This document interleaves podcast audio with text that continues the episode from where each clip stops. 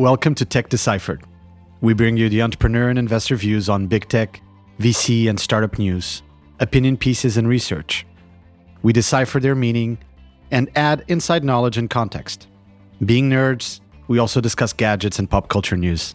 Hi, I'm your co-host, Nuno Gonçalves Pedro. I'm an investor and I'm the co-founder and managing partner at Strive Capital. And I am your co-host, Bertrand Schmidt, tech entrepreneur, co-founder and chairman at App Annie.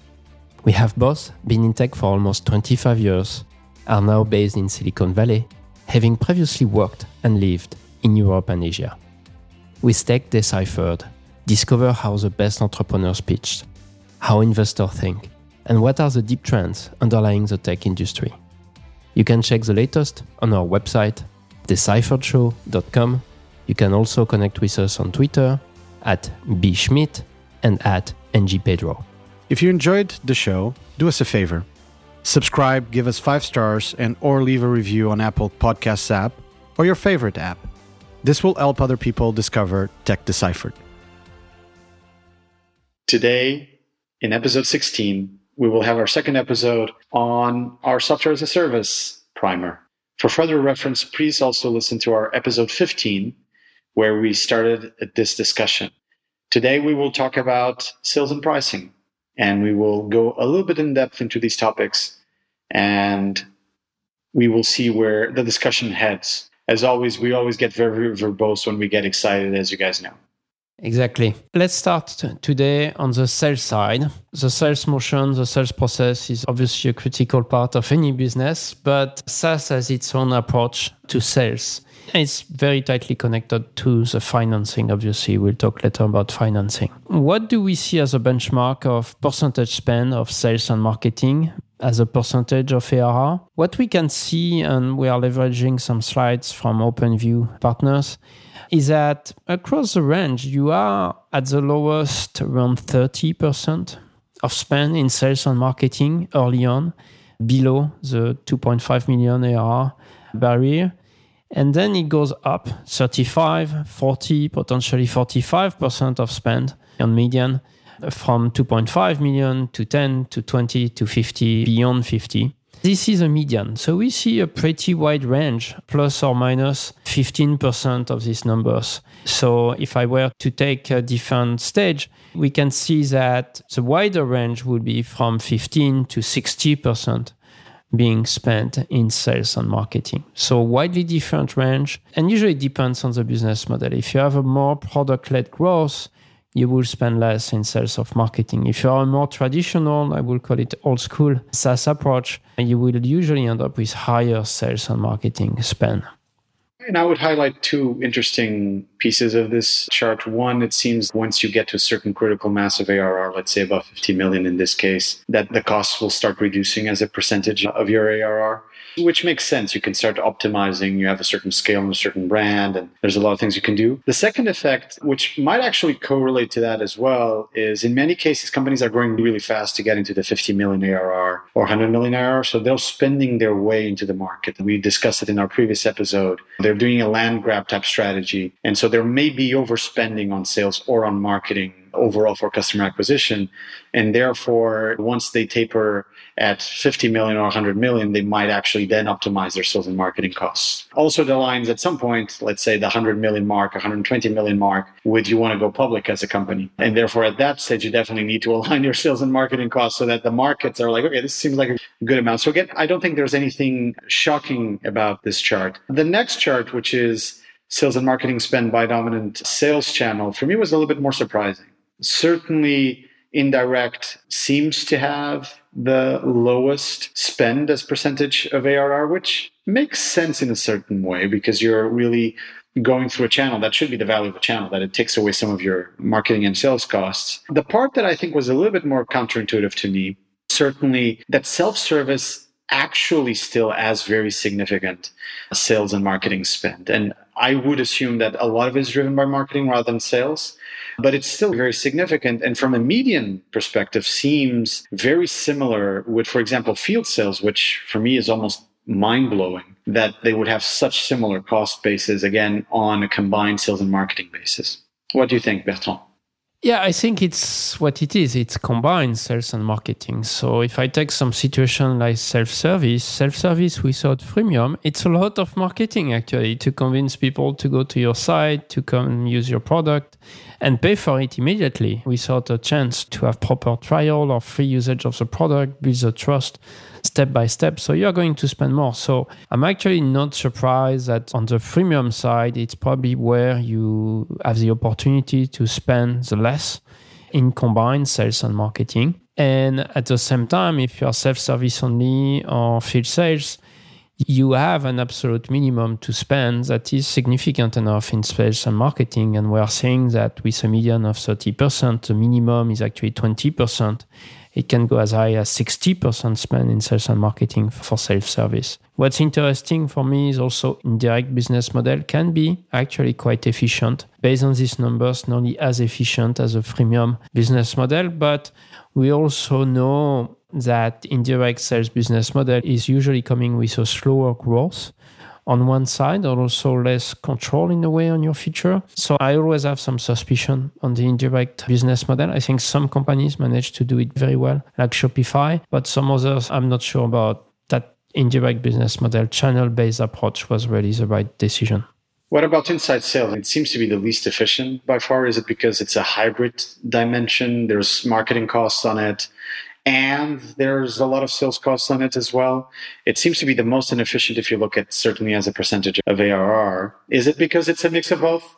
It's aggressive mix of both? It's a mix. It cannot be as efficient as freemium where it's coming from the product. It cannot be as efficient as self-service because you have salespeople to really pay, and salespeople ultimately, it will always end up being the mass, make it worse than a marketing led growth like you would have in sales. So I'm not totally surprised. And usually inside sales is focused on a very small business with a lot of churn. It's a game where you keep putting bodies.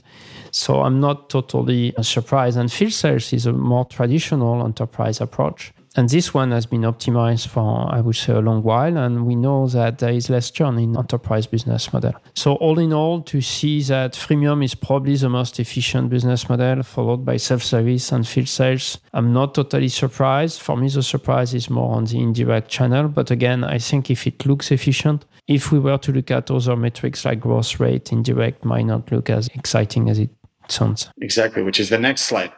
Maybe not that exciting. Exactly. So this next slide is actually pretty good because it's showing a comparable of how fast you can go depending on how much you rely on external channel partners. And here what we can see is that your growth efficiency is actually much better if you don't have indirect sales channel. The number is one point three nine if you have zero percent going through sales channel, and keeps going down to zero point four eight if you have more than twenty-five percent of your customers acquired through a sales channel. And what it means is the growth rate also is halved the more you go through sales channel. And having some experience with that, it's not surprising because when you have to manage conflict between external sales channel, your own sales channel, very few companies just rely on indirect. You have to manage conflict, you have to train partners. Partners might talk a lot, but ultimately don't deliver much. There are some industry metrics where only one third of your partnerships actually deliver value. I'm not surprised. It's a lot of work, a lot of management to deliver something that is truly efficient. My take is that if some Shopify managed to be very successful with this approach, is that it was not a traditional channel partner approach. It was more a freemium type of partner approach where you let the partner do some little work, some advertising, some convincing, but ultimately the partners were close to irrelevant beyond advising the product to the customers. Everything else could be done by the SaaS business. Moving to sales commissions, I was actually quite surprised by this chart. Obviously, in median initial contract sizes above two hundred fifty thousand, we do see obviously a drop around the sales commissions, where the median there is between ten and twelve percent. So ten for direct and twelve percent for fully loaded. But overall, it seems like the medians are between ten and thirteen percent. Again, ten percent for direct and thirteen percent for fully loaded. Very surprising to me because actually there's some variance here in the middle in these smaller contract sizes like five to fifteen and fifteen to twenty-five thousand range. But honestly, very similar across initial contract sizes up to two hundred fifty K. I'm not totally surprised because ultimately the amount of effort to sell something is usually directly correlated to its price. So the more work you have to put in place, the more expensive the price, the more time you spend on.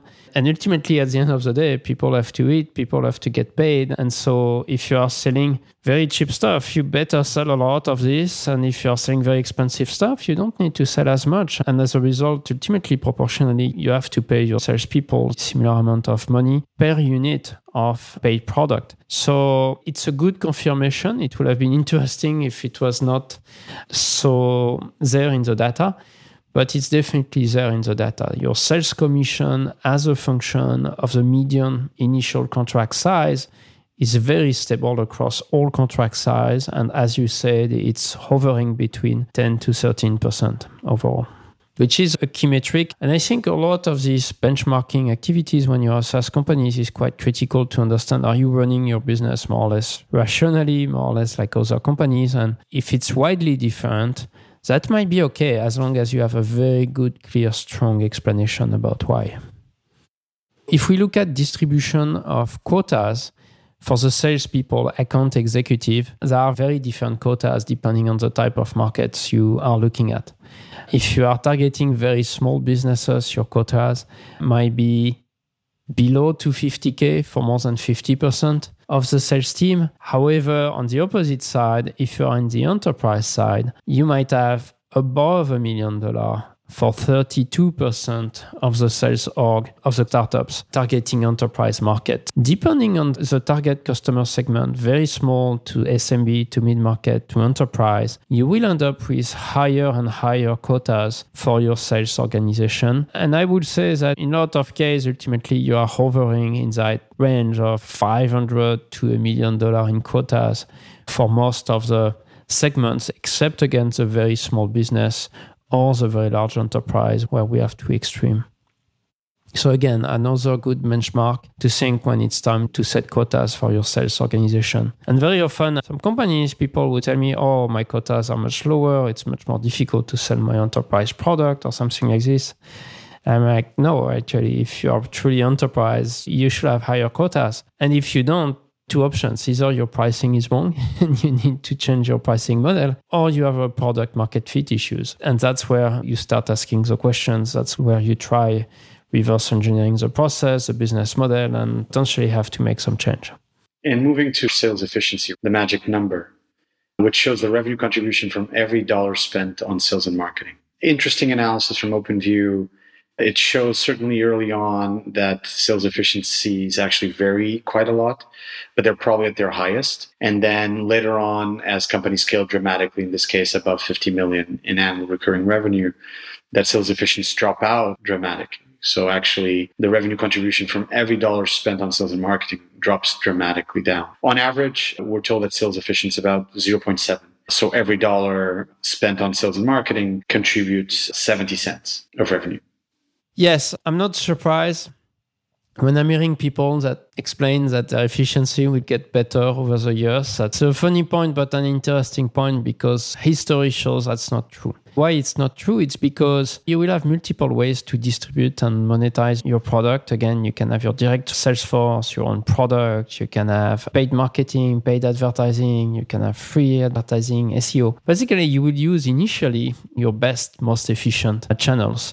But step by step, these channels will dry up and you will have no choice but to manage multiple channels to just keep the volume in. And because you want to keep the volume in and you want to keep increasing fast, even at very large scale, you will have to add more and more channels, which will be more complex to manage, a much more complex organization to manage, to report, to analyze the numbers. And ultimately, you decrease your efficiency because, again, if you have to start a business from day one, you better find initially the best channel to push your product just to survive. But step by step, you will need to take, I would say, nearly any channel so that you can get to your growth numbers. To keep going on the sales efficiency, C A C, customer acquisition cost, how much is spent to get a customer.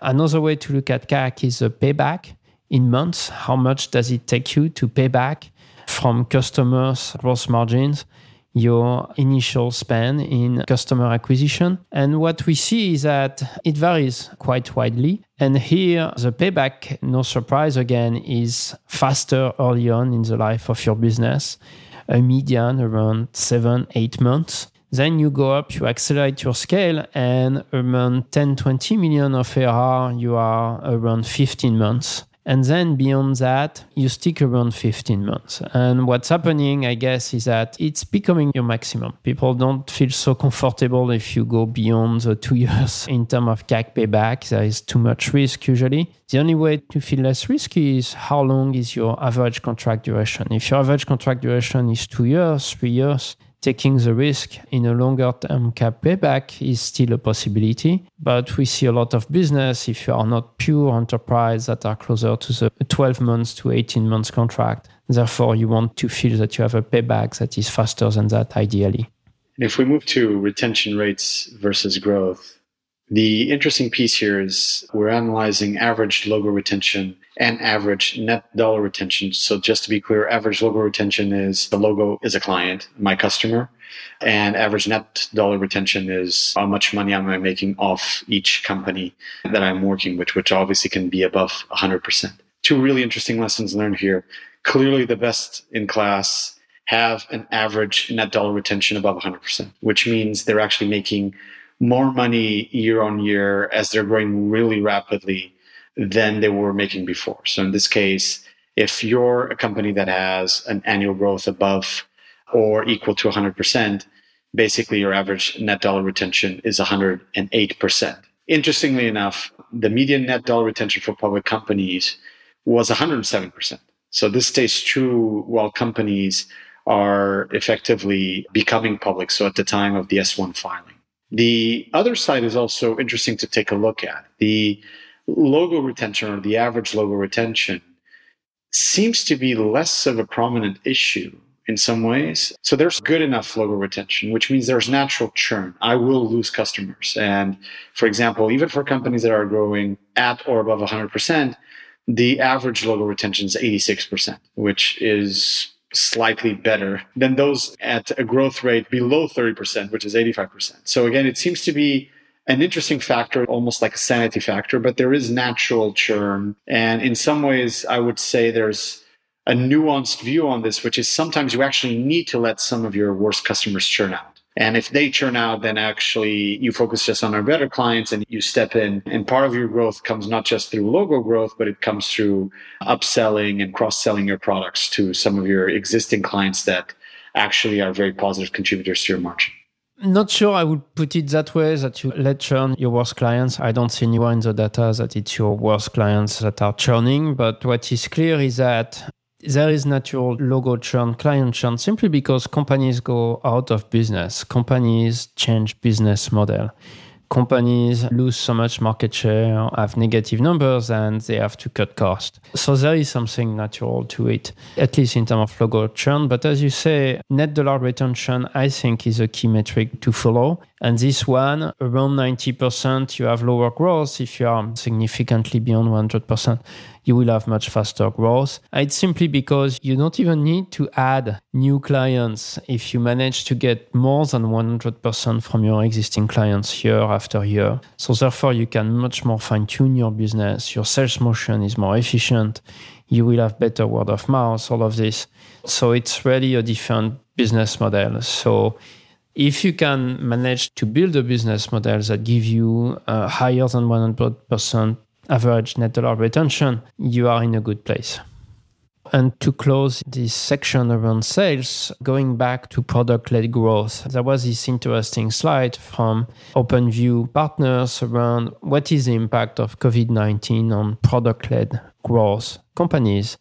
And what we see is that actually product-led growth companies significantly outperform their SaaS peers on the stock market in terms of revenue multiple. We see a significant gap of close to six x of the product-led growth companies versus the traditional SaaS companies since covid nineteen. And for me, it makes sense because if product-led growth is a backbone, actually, COVID nineteen didn't change anything to your sales and marketing motion. It's still centered on your product, on people having easy access or free access to a version of your product and going higher up in terms of spend from there, where more traditional approach will be focused on traditional marketing, traditional sales approach. But if I take traditional marketing, there is no more event going on. You cannot meet your customer face-to-face. You cannot send your sales team to a sales convention or to go meet your clients. So you need to have a different approach. We use Zoom, we use other stuff. But obviously, there is some disruption in that approach. You cannot build the same rapport. So at the very least, you have to significantly change your business model in a rush. And ultimately, these companies, in a way, got punished by the markets because of that. And moving to pricing. We had quite an interesting, or at least I had quite a bit of sharing on pricing in the first episode and, and showing some of my pet peeves around pricing, probably one of the most underused levers early on in the history of software as a service company. We start with average contract value by target customer type. Nothing surprising in the numbers. I'll deep dive in a little bit on some of the dimensions and dynamics of these numbers. Obviously, enterprise as average contract values. And so one would expect that if you're targeting enterprises, most of your annual contract value is going to be around ten to fifty K or fifty to two hundred fifty K. So again, your annual contract value would be around the five-digit, six-digit mark for these companies. The interesting piece here for me is actually you see companies that target enterprise that obtain very small annual contract values.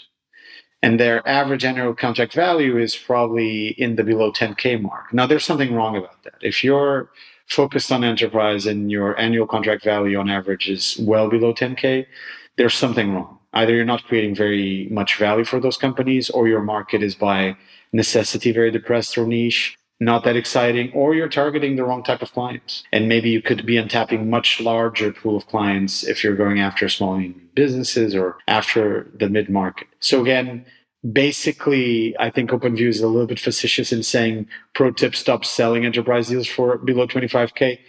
If you're selling to enterprises with the cycles of sales that we know are longer, with the complexities of selling, and then you're getting away with an annual contract value that is five K or ten K, there's something wrong. Again, either your target is wrong, your target market is wrong, or your pricing is wrong, but there's definitely something wrong. I agree, there is something wrong. I see a few explanations. One is that you are mostly selling to S M B and mid-market. You are going step by step to enterprise. You have not priced it yet correctly to the enterprise market. You are still pricing it as if it was S M B or mid-market. Obviously, it's a mistake because usually it's more difficult to sell to enterprise. It requires more time and effort. But at the same time, if it's a purely self-service product, for instance, it might not be such an issue actually. If we take some of the typical SaaS companies that managed to move well from mid-market to enterprise, Box and Dropbox, for instance, what we can see is that the more they move up market, the more they started to build enterprise type of features, as well as build up a separate enterprise sales team. So I think you can start putting your toes in the enterprise market in a cheap way, as long as you are very careful about being efficient selling at these price points. And step by step, it can give you the insights to build a better match offering for this market.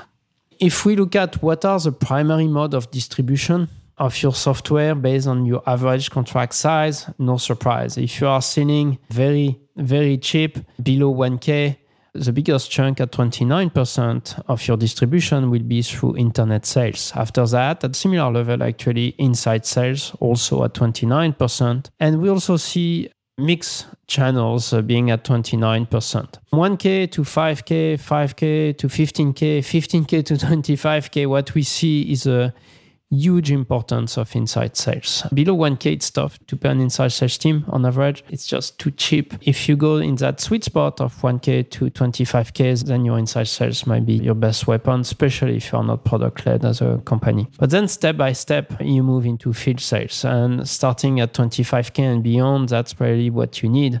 You need a strong team of field sales that can go after this bigger account and know how to sell in a more complex way, a bigger amount to bigger customers. And if you go beyond one hundred K, what we see is that you have a huge preponderance of field sales, around ninety percent. One interesting thing about this slide, obviously this is based on a sample of two hundred fifty-one respondents, but one interesting thing is internet sales, it disappears at uh, median initial contract size is above fifteen K. It just disappears. So the whole notion that I can still sell high value contracts online through internet sales and optimization around it is simply not true, or at least for this sample size, is simply not true.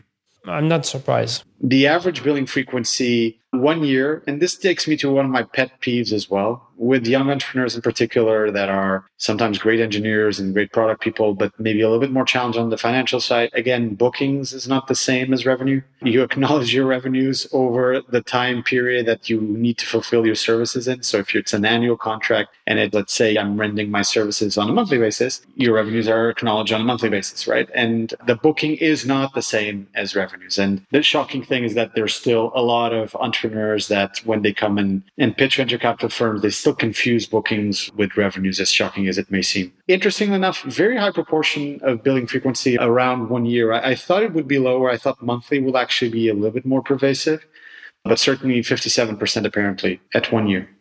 Usually these metrics depend a lot on your type of client, the amount of your contract. The bigger the client, the bigger the contract, the longer will be your contract length. And the less often you bill, which is obviously a better thing for you, because if you can bill six months, twelve months, eighteen months, you will be able to bring a lot of cash before having to run the service. So it's a huge key part of the financing strategy. The more you can get your clients to finance you by paying in advance a year of service, the better you are and the less you will need external financing. So this one for me is really critical. As soon as your contract size is big enough, you should really push to one-year contract at least. That's really the industry norm. Nobody would push back too much. And yes, now during COVID, it might be a bit more difficult, but ultimately, that's something that's widely accepted. And one reason being most companies think on a yearly basis, you are not making investment for the three months, for the six months. You are going to keep being at it for at least a year. So nobody will be shocked in enterprise, at least, or mid-market to go after a one-year deal. There is this famous saying about bundling versus unbundling. Every new business opportunity is either a bundling or an unbundling of an existing offering. So pricing is the same. It's a question of how do you bundle or unbundle your offering. So when do you want to bundle pieces of your offering? You want to bundle when these pieces of the offering address the same customer need, the same pain point or use case. You want to bundle items that target the same buying center. Because if it's different buying center, you will want to have a different approach. And what you want to bundle also is lower value items. That could be a distraction for the sales discussion, and everything has to be efficient when you're in a sales motion. So now that we saw what to bundle, what is it that you should not bundle? You should not bundle if it's really highly valuable or differentiated functionality. No point to give freebies. You want to not bundle if the value is only for a different subset or different buying center, because then it will be a separate discussion, a different painful discussion, and better to have it separately, or at least to make it very clear why it's separate, how much it is. And then finally, you don't want to bundle if the different items have different perceived value and you feel it's not the right approach for your clients. And switching to actually a really interesting slide from McKinsey on how to think through pricing, the units of pricing and how you price for it, and also the premium and the logic of value add. I think it's one of those cases where I'd say that the right-hand side, which is really the link of premiums when a unit of pricing scales the closest to value. So basically, when it's very clear that the unit that you're pricing the product for is very aligned with the value that it provides, obviously commands premiums, right? I would say the duh from Homer Simpson, but it's obvious, right? And the point here is you need to be very close. Your pricing units need to be very close to what your customers see as value of your product. So if you're charging for something that actually has no alignment with the value creation unit for your client, then they wouldn't see the premium in it. Past what one would call the almost blindingly obvious, let's talk about pricing units. In episode fifteen, I already referred in particular to one case study that I recently have with in a discussion with a startup. There's horses for courses. There's different pricing mechanisms depending on the market that you're in and who you're serving. Obviously, seats is very much well used. So pay per seat, it's actually close to the old licensing agreements that we had in pure installed software. There's variations on it from named users, so people that have access to the software as a service instance, concurrent users, time use, and companies in there would be classically companies like S A P, Zendesk, Salesforce, Oracle, and others. There's software usage, so you pay for what you use, like number of marketing campaigns, uh, subscription revenue, A P I calls, companies like uh, Marketo more on the MarkTech side, Apigee, which is obviously on A P Is. So that makes a lot of sense. So I'm charging you for the things you're using from me. Hardware-linked usage, normally more linked to companies that are in the infrastructure as a service or platform as a service space. So I'm paying for cores, for devices, for data volume. So again, Amazon Web Services, Palantir, and a few other companies would charge according to that. Buyer's business metrics are where companies are charging really for your core business metrics. So it's not so much per number of seats. So companies like Workday that are more in the H R space, where you're paying for the number of employees that you have, or you're paying based on the revenues that you have, or you're paying based on the C O G S that you have.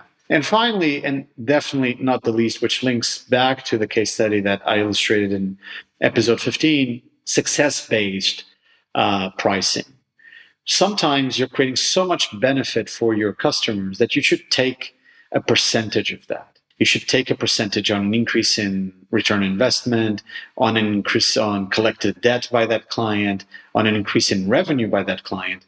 Again, it depends very much on the ecosystem that you're in, what players already exist in that market, if that's a well-known practice or not.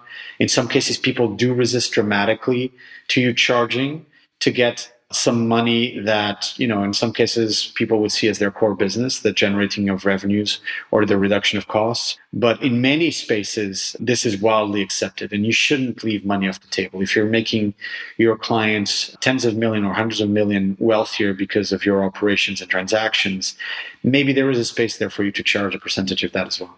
I agree. I want to highlight that how you price your product is generally very tightly connected to your product itself, what it does, how it works, how it's used, how it's designed. So there is only so much you can put a seat-based type of pricing on a product that doesn't make sense on a seat-based pricing, simply because all the users see the same view of the product. You don't have your own value by using the product under your name, for instance. And on the other end of the spectrum, success-based can be great. And at the same time, if no one in your industry is using that approach and all your competitors have a different approach, it might be extremely difficult competitive-wise to push for such a business model. You will need to have very strong argument around your product and how it's different from others to be able to sustain a value proposition, else your clients will always go to the cheapest one, because if you can get the same value delivered, why not pick the cheapest offering? And Bertrand, maybe just to interject, there's this notion that sometimes things that seem obvious are not that obvious. And I remember very early on, there were companies that said, okay, this other company is charging on A P I calls, so I should charge it as well. But in some cases, they forgot that company was charging on A P I calls from developers, and they were charging on A P I calls from big corporates. And charging on A P I calls from big corporates might not be intuitive to whoever's the customer on the other side and is paying for it. And I was like, what does that mean? So again, horses for courses, right? It's not even the competition dynamics or the dynamics around how it is. You need to adapt to what your customer attributes value to, and sometimes even what they understand. We know this very well coming from the mobile space and being consumers in the mobile space, when people were charging for megabits in ways that were very unclear. We didn't know what the megabyte was of consumption on our mobile phones. And so that was not the right way to charge. So again, horses for courses. That was not the right way to charge, but at the time, let's not forget, it was three G networks, very slow, very limited capacity. So there was a scare that you simply cannot afford it as a telco. But with four G, suddenly you have a different product and you can have a different business model. I still believe ultimately it's tightly connected to your product capability and your customers. And customer is not just the company overall, as you say. Is it corporate? Is it sales? Is it engineering? And it's very well known that, for instance, your engineering clients are very different buyers than your corporate. So there will be different approach depending on your target customers. But there is only so much you can push in a business that is not widely expected by your customer base. So a few takeaways that I like, it was coming from OpenView. One is don't be too cheap. I think a lot of entrepreneurs are not worried, actually are worried to go too expensive. So don't be too cheap. Two, the right value matrix. Yes, that's very key. The more efficient you are, aligning your price with the value and finding the right metrics to do that, as we just saw, will help you sell faster and more. Three, sell to customers the way they want to buy. There is only so much you can push a client to pay per seat if he's used to pay per A P I for this type of product, for instance. Four, usage-based pricing and the right feature packaging drives net negative churn. Or another way to put it, drives higher than one hundred percent net dollar retention. And I think that one is key. Depending on your product and client base, and therefore ultimately what you can achieve in pricing, you can have a type of pricing that will drive better business models. So you cannot always push in that direction if it's absolutely not natural for your product and industry. But there are some pricing models that you can achieve that can drive better returns. And five, experiment and iterate on pricing. Yeah, I think that's great. Be careful not to do it too much too often because your customers might get lost. But experimenting, iterating is a key part of the game, especially if you can do it based on data and scientifically.